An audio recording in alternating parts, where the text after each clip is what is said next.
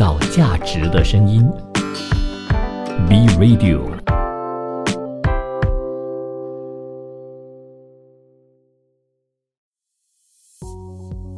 买房那些事，解锁你一生最重要的资产决定。大家晚上好，欢迎回到 B Radio 买房那些事，我是汉。那我们这一期呢，继续来讲讲关于买房子、选房子的一些注意事项。有兴趣的听众朋友可以准备纸和笔，记录一下自己想要的重点。那事不宜迟，我们马上开始。开始的部分呢，我们先跟大家分享一个心理实验的结果。这个心理实验它的结果表示。金钱呢，是影响生活满意度的重要因素，而比金钱更重要的这个指标呢，是伴侣之间对于金钱的认知与预期。那回到来买房这个事情哦，买房就是一个很重要的、重大的一个决定。呃，买房子花的钱都是很大笔的，这我每一期都在讲，都会花上你大部分的储蓄跟你未来大部分的收入。那无论这笔费用是不是由你个人来承担哦，虽然当然我们一般来说不会是你一个人的，呃，听过我前面几期的朋友应该会知道说，如果是一个人的话呢，其实更加建议你以租房的形式来取代买房的这个决定。那假设说你现在准备成家立业了，那你打算跟呃你的伴侣，呃，或者是说你打算和你父母一起买另外一间房子，这个时候。呃，这笔费用就不会是你个人承担了。那当大家都有付出金钱在于这个房子的时候呢，呃，彼此之间对于金钱的认知和预期就显得非常重要。所以正常来说，你需要和呃这些一起买房的相关的人讨论。当然，这里也不局限于父母、伴侣、兄弟姐妹，甚至还有你投资配合的一些伙伴、同事啊等等的。你们呢，必须要有呃相同的想法和这个预期，因为买房子这条路已经是所谓的道阻且长啊，所以不要让这个双方不同的想法，或者是大家不同的想法和预期，成为这个条路上的一个阻碍哦。因为过程中还有会有更多的金钱要投投入啊啊、一些产出啊，包括之后卖房的一些决定等等等等，这些都是啊、建议大家先在买房之前呢。就把它处理掉，收到，然后这样子到后面的时候才不会造成一些困扰。那讲到买房子的开销，除非你有一个富爸爸，那不然银行呢，其实就是我们大部分人的金主爸爸。当然，这个银行这位金主爸爸，他不会平白无故的把钱送给你啊，他们只会借钱给你啊。所以这么说起来，还是有个富爸爸比较幸福的。那么说回来，这个金主爸爸呢，他。会怎么样把钱借给我们呢？这个平时打好关系是不太可能的了。那银行呢？他只看你的个人信用。像个人信用是什么东西呢？呃，讲到这个，大部分人应该会想到呃，CRIS 跟 CTOS 这两个名字。对了，我们在马来西亚呢，银行都大部分参考 CRIS 和 CTOS 这两个报告里面的一些数据，这样子。呃，其中 CRIS 啊，C C R I S。CRIS 呢，是由国家银行掌控、掌管和运作的，它的主要资讯来源也是从银行和一些相关的金融机构。那这个这个 secret 是每一个人呃都可以到国家银行的网站去免费下载你自己的 CRIS 报告啊、呃，你可以借此来了解你自己的信用的评价这样子。那这个报告呢，呃，也是只有你可以去下载哦，就是只有你或者是被你批准的人。呃，准许的人可以到这个单位去做这个报告提取，这样子。那 CRIS 的报告它就会显示你这十二个月以来的信用记录，不管是啊、还还贷的一个状况啊，啊、包括信用卡的还债的这种情况呢，国家银行这边都会有这近十二个月以来的记录，这样子。那如果你有一些未偿还的债务，在呃这一个月还清的话呢，那这个数据也是会在下个月的十号啊，才会在 CRIS 的报告中反映出来这样子。那么除了 CRIS 之外，刚刚我们还有讲到，也是大家最常听到的，就是 Ctos CTOS，C-T-O-S。这个和 CRIS 不一样哦，CTOS 其实是由私人的信用评价机构管理，也就是简单讲，它是私人的，不是国家的。那这个机构呢，它当然也是受到财务部的一些规范呢，我们叫做呃 Credit Reporting Agencies Act 二零一零这个法法条的管控。那 CTOS 的资源呢，它不只是呃参考 CRIS，那它除除了 CRIS 有的资资源之外呢，它还有包括其他的，比如讲说啊 SSM 啊，呃法庭或者是报刊的一些法律声明啊，有可能是关于个人信用的一些这种法律声明啊，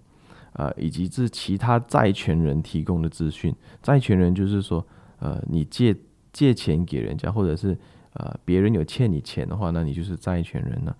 那比如讲说，今天有一个公司，他跟你贷款，或者是他跟你呃呃买一些货源，他说货到之后才会付款这样子，而到了这个约定的期限也没有还你钱，或者是货到了也没有付款呢。在作为债权人，你可以向 CTOS 去呃提提交这些关于 A 公司这些行为的一个报告。那么这里 CTOS 就会把这个 A 公司的资讯呢记录到系统里面。如果是像刚刚所叙述的这种贷款啊，或者是货到没付款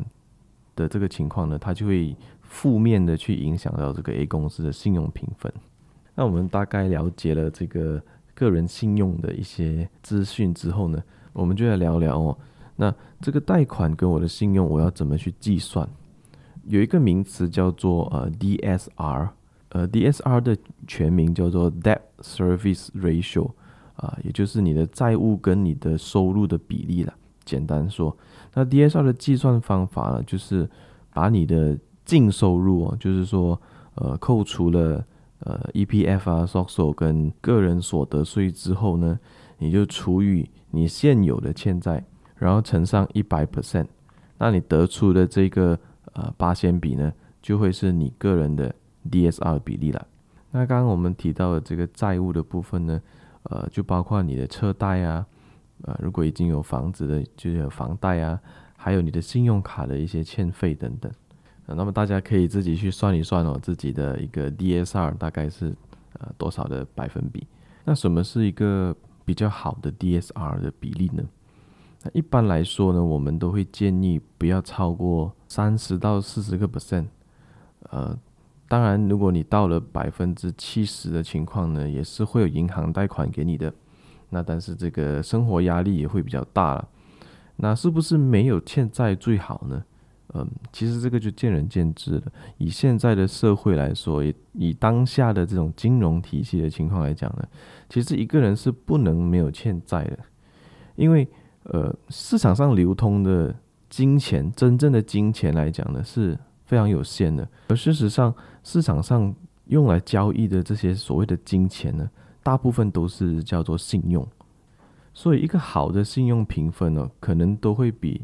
你的存款来得更重要。也就是说，你今天银行是看你的信用，而不是更看重你有的存款来选择要不要贷款或贷多少给你啊，甚至会影响到你的利息这样子。那么换言之，就是如果你的信用越好，银行可以贷款给你的额度越高呢，那你能够做的事情就更多。从呃生意跟呃经营的模式来讲呢，一个好的信用评价比起一大笔存款来说，更能创造更大的价值。所以大家听到这里应该会觉得说，DSR 是非常重要的一个一个一个东西啊。那要怎么样去呃让自己的 DSR 优化更漂亮，怎样去调整自己的 DSR 呢？啊，其实刚听过公司的朋友，大家都应该可以猜到，其实就是跟收入跟欠债有关而已。你无非就是提高自己的收入，或者是减少自己的欠债啊。所以可能有些人听到这里会讲说，这这这不就是废话吗？呃，我也想要增加我的收入，我想要减少欠债，但是现实生活中就是没办法做到嘛。那其实不是这样子的，不尽然如此啦。你可以通过你的 DSR 去判断，除了你的个人这个信用评价之外啊，你还可以透过这个 DSR 去看哦，你在 DSR 这个分母啊这里的负债，它是否有让你创造出更高的这个收入，也就是你的分子有没有因为你的分母而变大啊？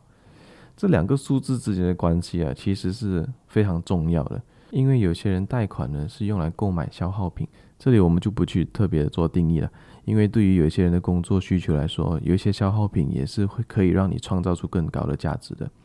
那么除了这个购买消耗品之外呢，有些人就用这个贷款来投资，创造出更高的价值跟更高的收入。好，那么讲到这里，希望大家对贷款啊、信用这些概念有比较好的一个了解。那我们稍事休息，接下来我们来聊聊买房有什么费用是你需要知道的，请继续留守 B Video 买房那些事。创造价值的声音，B Radio。欢迎大家回到 B Radio 买房那些事。接下来我们来聊聊买房有什么费用你需要知道的。那在购买房子这个过程呢，就会有你买卖合约的 Stamp Duty，买卖合约的这个 Legal Fee，还有如果你有贷款的话呢，相信大家都会贷款了，贷款的合约也有 Stamp Duty，还有 Legal Fee，所以会有四笔费用，就是。分别是两个 stamp duty 和两个 legal fee。那有些新 project 的这个配套里面、啊，大家可能会看到说有免费，呃，free stamp duty、free legal fee 等等的一些配套。那这些配套呢，可能如果你买二手房的话呢，就不一定会有了。那无论你是买新房子还是买二手房哦，呃，都建议大家了解一下这个费用的算法，因为呃。待会我会跟大家说说，有一些费用是确实可以免掉，有些费用是大家必须要付的，无论你是买哪一种房子。那首先，stamp duty 的算法是这样子，它分成四个阶层。第一个阶层就是首一百千，就是一百千以下，呃，政府会算你一个 percent。那接下来的四百千，也就是一百千到五百千之间的这个四百千呢，会收两个 percent。五百千到一百万之间的这个五百千呢，会收三个 percent，然后如果是一百万以上的这个金额呢，就会收四个 percent。那这里不是讲说你的房子位于哪一个区间就收多少 percent，是按照这个阶层去计算。那比方说，如果你的房子是五百千好了，那五百千的话呢，你就等于说是有涵盖在第一跟第二个阶层。那第一个阶层是一百千，也就是说你的头一百千会被政府课一个 percent 的税。也就是一千块，那接下来的四百千呢，你会被课两个 percent，也就是八千块。那到这里就结束，那你就是总共 stamp duty 的费用就是九千块。那如果你今天的房价是六百千的话呢，那你就到你的这个六百千的最后一个一百千呢，就会坐落到第三个阶层去，也就是五百千到一百万的这个区间。那这个一百千呢，就会被克三个 percent。那等于说你要再付多一个三千块钱，所以买六百千的房子，总共的 stamp duty 就会是一万二。那买五百千的是九千块，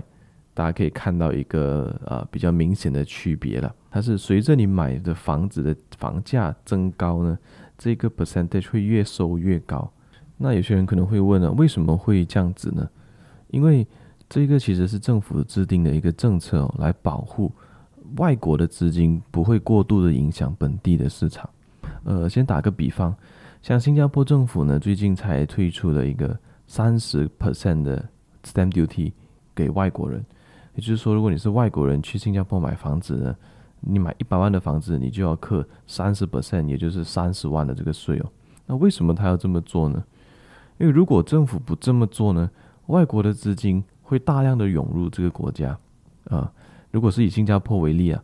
它的房价远远比不上香港、中国的一些地区啊，甚至是台湾、日本这些房价比较高的地方。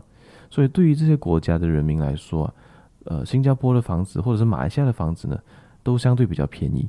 所以如果不去制定更高的这个 stamp duty 呢，就会导致这些房价比较高的国家的人民啊，啊，尤其是投资客呢。在他们本国房市不是这么理想的时候呢，就会纷纷把钱转移阵地，呃，投资到我们的国家房价比较低的地方来。那我们的国家的房地产可能就会因为这些不受控制的呃外来资金流入呢，而导致房地产增幅过高，呃，进入一个不是那么健康的水平，甚至是会导致一些起伏呃不稳定的现象，比如说大量资金涌入去来买房地产之后呢。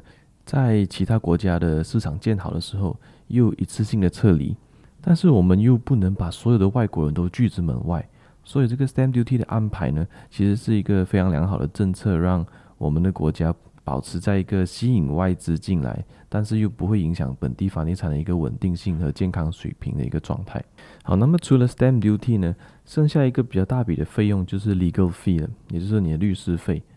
那律师费的计算法又不一样哦，它跟 stamp duty 正好是相反的。你的价钱越高呢，它的后面收的这个呃 percentage 就越低。前面的五百千呢是收一个 percent。接下来的五百千就是从五百千到一百万呢，是收零点八个 percent，然后从一百万到三百万的这两百万区间呢，是收零点七个 percent，然后还有后面的啊、呃、更高就收了零点六、零点五往上了。那有兴趣的朋友可以自己网上再去查一查。那么像这个律师费呢，大部分的新房子为什么呃 developer 会跟你讲说是免律师费呢？其实这也是一个。呃，大家都可以学习的一个知识点哦。我也是在做中介的时候才开始了解的。那这个所谓的 free legal fee 呢，其实意味着在你和发展商买卖这个房子的过程中，你是没有律师代表的。也就是说，呃，这个律师你见到的这个律师协助你签合约的这个律师呢，他是代表发展商的，就是说你是没有律师代表。当然，这个现象在于二手市场就不会发生了。二手市场的的情况呢，是呃跟在 developer 买的时候是有点相反的。买方呢是必须呃要有一个自己的代表律师，因为你付钱的嘛。啊、即便我们也是有这个 HDA 有很好的一些啊、政策去保护二手房的买卖过程，但是作为付费的这一方哦，买方哦。呃，还是必须要有律师来担保自己在这个交易的权益的。所以，一般在二手市场呢，买方一定会有自己代表律师，但是卖方呢，呃，则可以考虑，可以选择说不不去聘用一个律师，而直接用买方这个律师来协助把合约完成就可以。呃，那你可能会问哦，那因为我跟发展商买的时候没有律师代表，这样子 OK 吗？那其实呢，呃，严格来说，即便你有律师代表，呃，发展商的律师也不一定会和你的律师做呃任何的这种 negotiation，他们不一定可以谈判这个合约上的条件，而且大部分都是制式的，所以所以即便你聘请了一位律师呢，也没有太大的作用。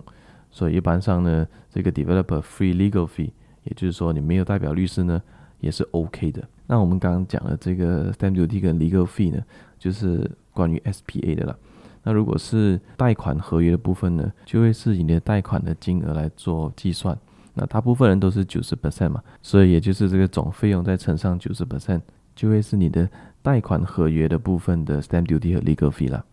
那么简单帮大家做一个小总结，就是说，如果你买了房子，假设是在五百千，那你需要多付的这些费用呢，大概就是占百分之五，也就是多五个 percent 这样子的一个费用。当然，如果你买的房子越贵，那你的这个比例计算法呢，就要再往上去增加，也就是不只是五个 percent，可能会到六个 percent 或者是七个 percent 这样子。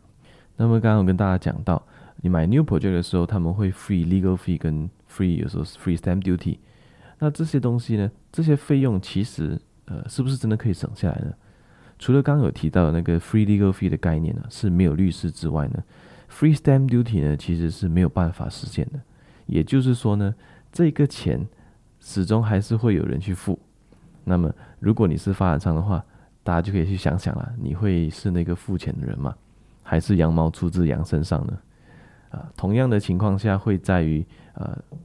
贷款的合约上面，贷款的合约也会有 stamp duty，贷款的 stamp duty 也是没有办法去避免的。但是贷款合约的 legal fee 呢，就比较有空间了。有些发展商会固定和一些律师楼有比较密切的合作，那么他们就可以透过跟这个律师楼的一些商谈呢，呃，得到一些比较便宜的合约费，这样子合约律师费。从这里发展商在 offer 你这个免合约贷款合约的律师费的部分呢，他们的成本相对也就比较低啊。但是其实这个成本会是由发展商去承担吗？还是羊毛出自羊身上呢？这个。留给大家去做一个思考的空间了。所以下次呢，大家去呃 showroom 的时候看到呃各种的免费呢，你就可以去多想这一层。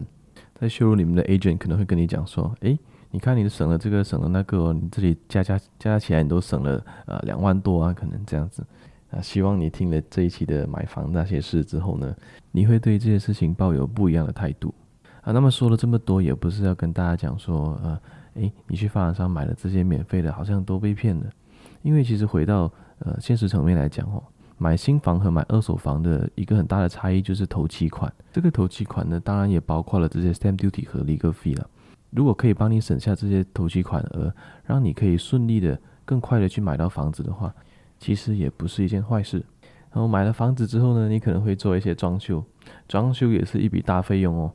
那我们稍事休息，接下来我们就来聊聊装修的费用有哪一些，大概怎么去计算。请大家继续留守 B Radio 买房那些事，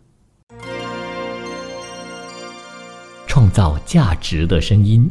B Radio。大家好，欢迎回到买房那些事。那我们这一段呢，我们来聊聊装修的费用。讲到装修了，我们就要分为买 new project 的 condo 跟买二手房了。那如果你是买新新的 condo 的话呢，装修的部分其实是蛮省钱的，因为 condo 一般上卖给你的时候都会配有厨房、厕所，还有我们所谓的天地壁、天花板、墙壁跟地板都会有的。那装修 condo 新 condo 的话呢，就比较简单，你可以以三个指标去做一个计算。第一个就是三十块钱一个一个 square feet，第二个是六十块钱一个 square feet，第三种是九十块钱一个 square feet。那这个是呃一个标准，三十块钱的大部分就是一个非常精简的设计。一般上会选择用三十块钱 per square feet 来做装修的屋主呢，大部分都是以出租为主的形式去做。那为什么出租的就要装比较便宜呢？除了我们一般可以直接联想到的就是便宜，那我的回报率就高。之外呢，其实选择比较便宜的家具啊，跟装修啊，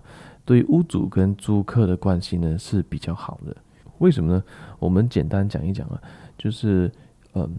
今天租客住进这个房子的时候，家具肯定会有一些耗损，我们俗称叫做 wear and tear。那这个 wear and tear 可大可小，它会受到一个人的生活习惯跟文化背景的影响。比如说，一个爱干净的租客呢，他就会把房子照顾得比较整洁，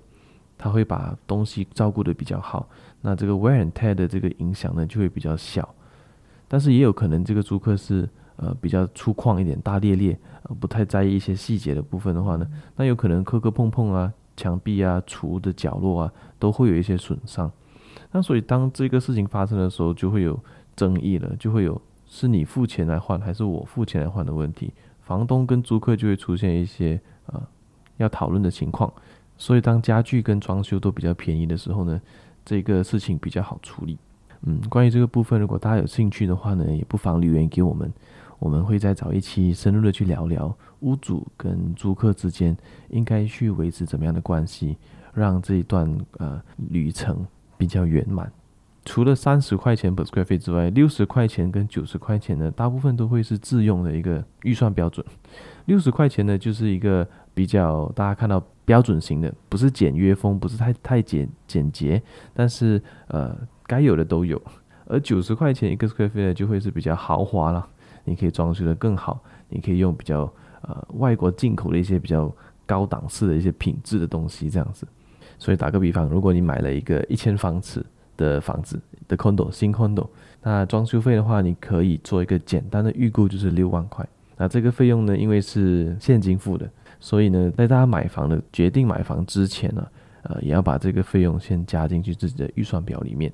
不过有留意新闻的听众朋友可能会知道，这几年的建筑材料的变化，价格涨幅蛮大的。嗯，所以这个费用呢，大家在买房之前，可能也可以把这个平面图先发给自己的室内设计师去做一个估算，这样可以得出一个比较准确的数值。国内选出来的时候呢，也会跟你预期的比较接近，也就不会有太大的惊喜了。像为什么刚刚我们会区分新的 condo 和其他的房子呢？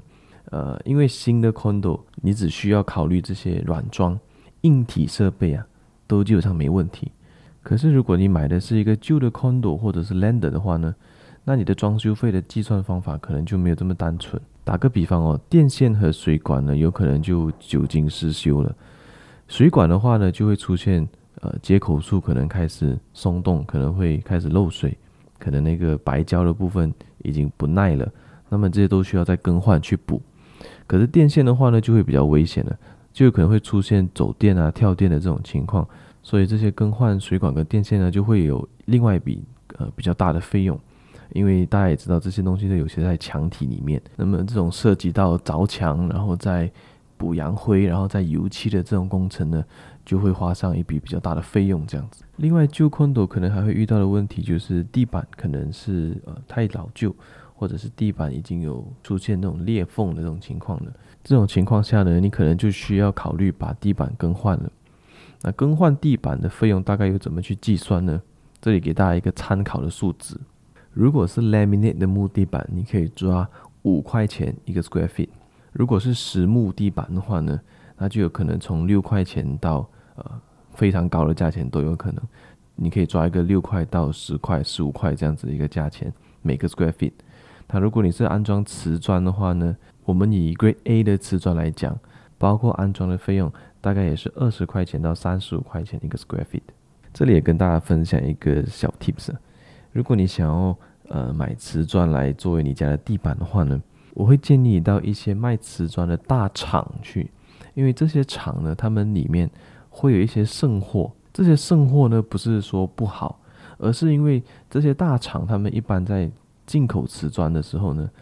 都是以大量的这个数额，比如说一万一万片这样子来进，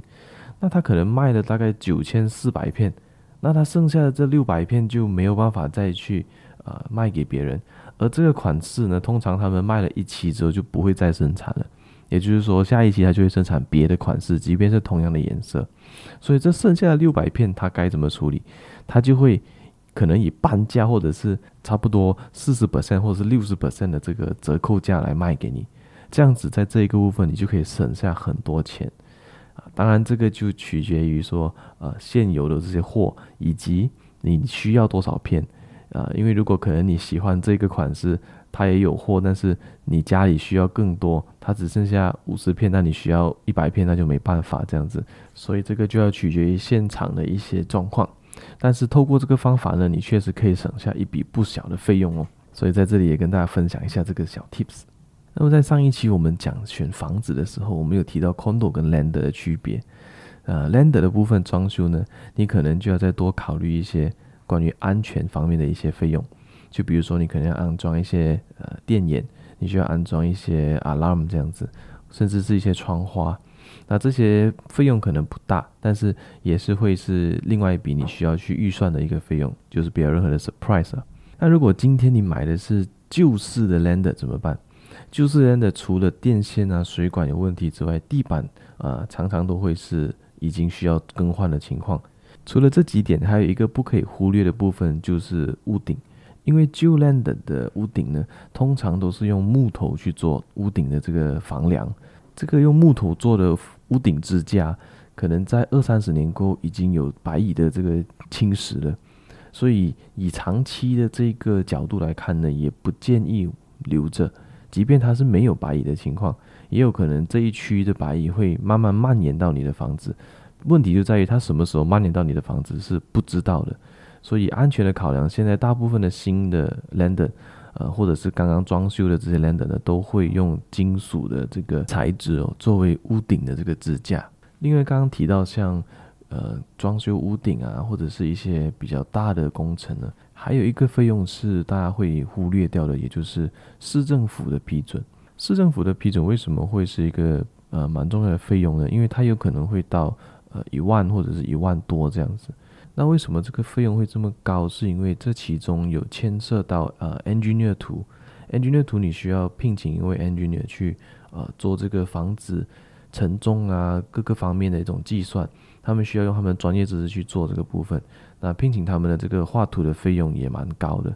所以加上这些呃费用之后，获取到市政府批准的时候，你的费用可能就会到一万或一万多。那如果是买旧 land 的这种情况呢，你需要更换电线、水管、屋顶、地板，加上市政府的批准图，这里所有的费用加起来后，大家可以预算一个一百三十块钱每方尺。所以假设你买的 land 是二十乘七十，也就是一千四百方尺的话呢，那么大概总共需要维修的这个费用就是一百八十二千。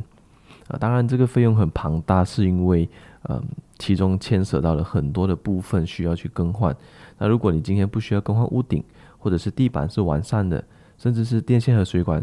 呃，前屋主才刚更换的话呢，那这些费用其实你都是可以省下来的。讲到装修啊，其实这个才是大家买房呃最兴奋的部分。相信大家在买房之前呢，也已经看了很多装修的设计概念，什么木具风啊、北约风啊等等的暗色系和亮色系啊，甚至还安排了一些位置给自己的宠物啊等等的。那希望透过这一段的分享，可以让大家更有效的去分配自己的预期。那你也可以把这个房子设计成更接近家的一个状态。稍事休息，我们接下来再来聊聊看房子到底需要看什么？那买方的责任又有哪一些呢？请继续留守 B Radio 买房那些事，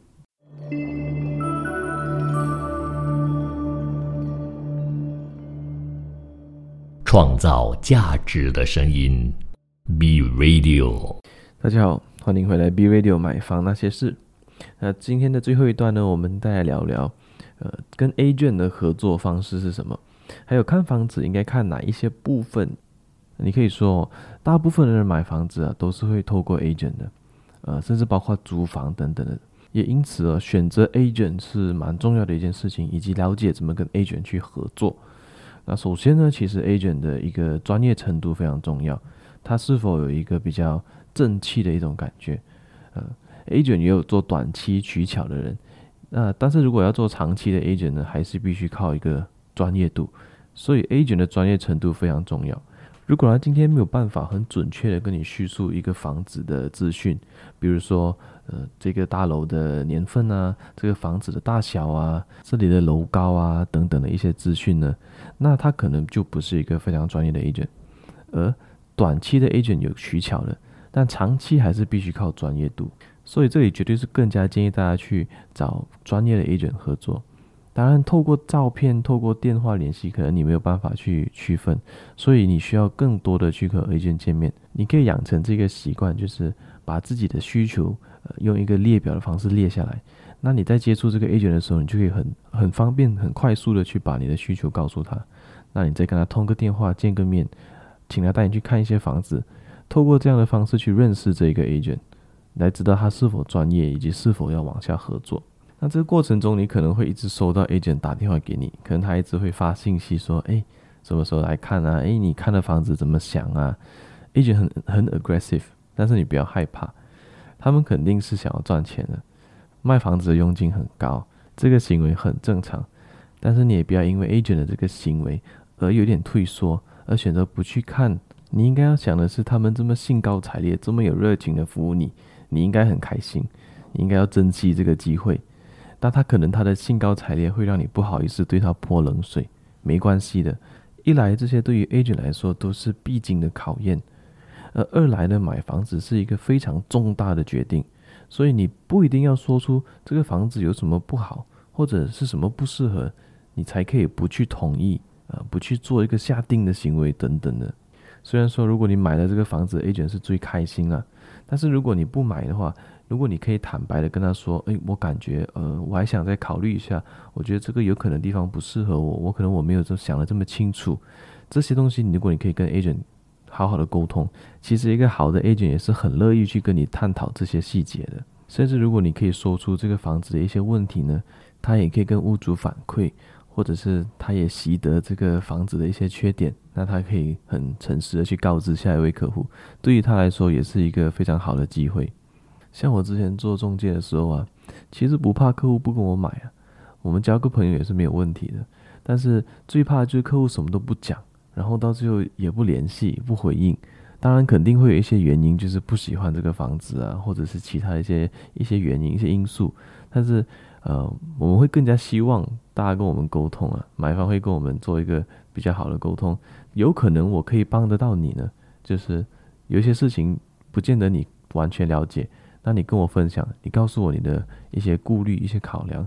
可能作为中介的我，可以让你找到一个适合你的房子呢。除此之外啊，大家去看房子的时候，也不要害怕去问问题啊。你可能到了房子会遇到屋主，可能是去 showroom，你看了一些啊沙盘图之类的，那你也不要害怕去问问题，也不要怕他答不出，一些问题你自己想到了，如果他答不出，大家一起来找答案。如果看二手房的时候，屋主在现场，你也可以大方的去跟屋主去沟通，去打招呼，问他一些住在这里的一些心得，这样子。啊、，agent 作为中间人，他不会去阻碍你们的，他唯一的担心就是怕你们交换联系方式，然后透过他去成交房子。那只要没有这个行为呢，基本上 agent 也是会很乐意让你去跟屋主做一个沟通，因为可能这个沟通的过程会对这个房子有些加分啊等等的，他也是呃对他来说也是一件好事情嘛。那么说到看房子的注意事项哈，我觉得啦，可能听众朋友你不是相信风水这些，但是当你踏入房子或者是踏入这个小区的第一个感觉是非常重要的，而且这个感觉是说不出的，它会是一个未来你每一天都要经历的一个感觉。那么除了感觉之外啊，我觉得看房子大家要注意的就是两个点，第一个就是不可控因素，和第二个就是隐藏费用。啊，当然，这个前提是大家已经知道怎么去呃看自己的活动空间啊，自己的使用空间，这些都比较直观啊，相信大家也不需要我去提醒了。对，那我就提醒大家这两点：第一个不可控因素跟第二个的隐藏费用到底是怎么去观察呢？首先，我觉得第一步走进去房子之后，我们要去看厕所和厨房，因为厕所跟厨房是有水管经过的地方，呃，无论它是比较新还是很旧的房子，你都应该去看它有没有这个漏水的问题。如果它出现漏水的问题，或者是有漏水的痕迹呢，那就要了解它过去是不是已经解决了这个问题。因为年经失修的这些房子呢，漏水是非常正常的。可是漏水也不是一个呃完全解决不了，或者是一个非常非常大的一个一个难题。基本上只要把呃相关的水管都换掉，啊、呃，就不会再出现这个漏水的状况。只是说呢，换水管的这个过程，有时候会牵扯到比较大的这个工程费用。对，所以如果这个房子是有做过漏水的这个处理的话呢，或者是它本身就没有漏水的状况，也就是说当时发展商盖的时候用的材质跟一些呃规划上是比较不错的，那这个这个房子的这个隐藏费用就不存在了。那再来就是看窗沿，那为什么要看窗沿？因为窗沿可以看得到外墙是否有渗水进来，如果它有渗水的现象的话呢，你就可以看到在窗沿的角角啊。会可能会有一些呃青苔啊，可能会有一些黄色的、褐色的这种水印的痕迹，而这种痕迹哦，它不会不会是一次两次忘记关窗口而雨喷进来这种情况而导致的。这种时候通常就是可能窗沿的呃跟墙壁的那个接缝处已经那个白胶已经不粘了，已经有开始破裂了之后，那个水会渗进来。或者比较严重的一个情况是，大楼本身在盖的时候，外墙的部分没有做好防水的这个油漆，我们一般叫做它没有做防水层。那没有做防水层的话，这个就会导致窗沿会有漏水的现象。而这个东西，如果你是住 condo，你可能没有办法靠自己的力量去解决，因为对于 condo 来讲呢，大楼的外观是不在你的控制范围的。你当然可以去申请做维修。但是如果是外墙的部分，对于个别住户来说，这就是不可控的因素了。看完这些部分，接下来要看的就是厕所和厨房的墙是否有连接到别的地方。比如说睡房的旁边有厕所的话，那跟厕所连接的那一面是否有发现墙壁好像有水渗出来？是不是看到那个漆有一粒粒这样子，或者是有隆起的这种状态？感觉刺破它会有水流出来。如果有这种情况，就表示。在连接厕所的这些水管里面，在墙体里面的水管已经有破裂了。那在墙体里面的水管破裂的时候，它的水流出来，它就会渗透在墙里面，而它没有地方出去，它就会就只好往墙外面去挤的时候，就把这个漆油漆的部分挤出一个隆起这样子。那么聊完这个漏水的问题呢，啊、呃，再来就是要看地板了。对于瓷砖地板来说还好，有些瓷砖地板可能之前有呃。撞裂的这种情况，所以屋主有去更换，那可能瓷砖地板的颜色就不一样。那如果这个是你不满意的因素呢，可能这个就是未来你一个需要呃去准备的一个费用。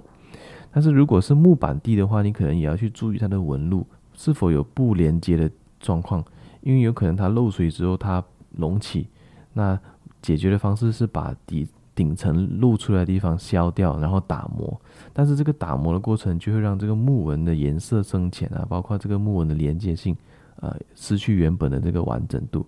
所以这样子的情况，你就可以发现，诶，这里是有漏过水，而这个地板呢，可能它它的耐磨度也已经降低了。这样子，当你发现这种情况的时候，除了必须要确认这个漏水的来源是什么，或者是导致这个地板隆起的水是从哪里来的，因为有可能漏水的地点不在那个地板隆起的地方，导致这个地板隆起的水有可能是从别的地方流过来。那么解决完了这个漏水的这个问题之后呢，你就可以再去想想这个地板的状况是否是你可以接受的。如果你可以接受，那就继续使用它。以后小心注意一下这个地方就可以。那如果你觉得这个是有困扰的话呢，你就要把这个部分也算进去你的预算费用里面了。这里只能简单跟大家概括一下，看房子可以去找到的一些隐藏费用的地方。这些费用也只是针对于居住的必须情况。